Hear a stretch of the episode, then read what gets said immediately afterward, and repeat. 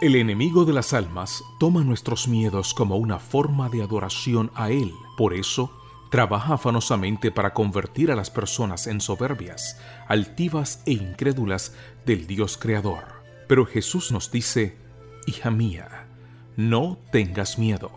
Devociones matutinas para damas que comentan cada historia de la Biblia en la que se mencionan los términos de miedo y temor. Escritas por Arsenia Fernández Uclele en la voz de Isis España. Bienvenidos. Buenos días querida familia. La reflexión para enero 13 se titula Otro miedo heredado.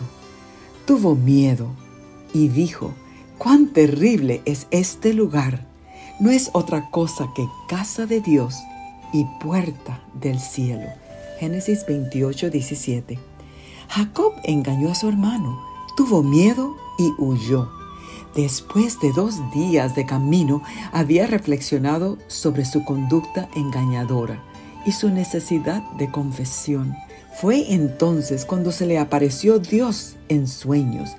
La demora en ver la respuesta a menudo parece ser el plan de Dios para prepararnos para la respuesta, purificar nuestra alma y llevarnos a entregarnos sin reservas a su misericordia y su gracia. Los que reciben el privilegio de una revelación de Dios encuentran en su corazón el sentimiento de un profundo temor reverente. Esto se encuentra en Comentario Bíblico Adventista, primer tomo, página 394. Esta expresión de temor es más bien una aceptación reverente de la soberanía divina. Cuando Jacob creía que estaba completamente solo, gozaba de la compañía de Dios mismo. Cuando se rindió, pudo recibir la intercesión divina y la compañía de los ángeles. Es necesario llegar a ese punto de impotencia, vaciedad, agotamiento, inadecuación, convencimiento intenso de nuestra culpabilidad para experimentar la presencia de Dios en nuestra vida.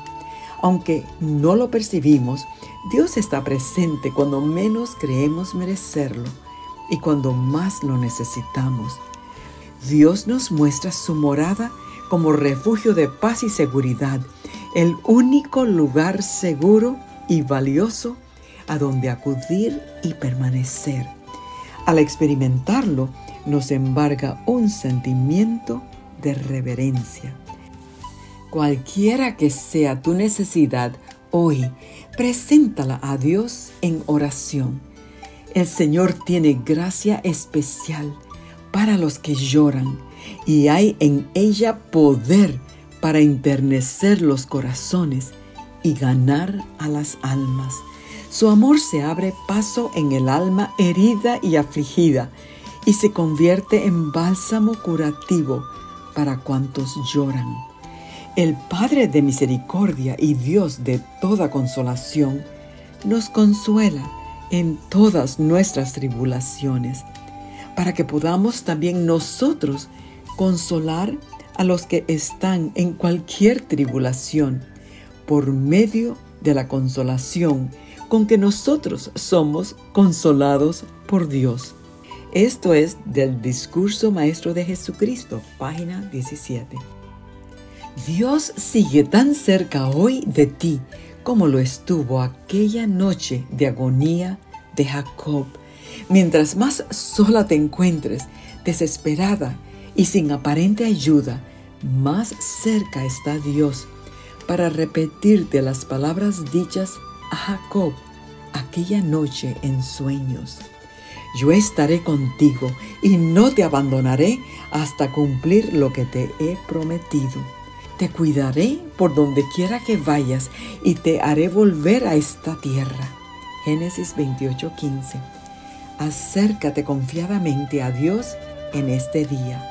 Saldrás renovada y con la convicción de que estuviste en su presencia. Que tengas un bendecido día.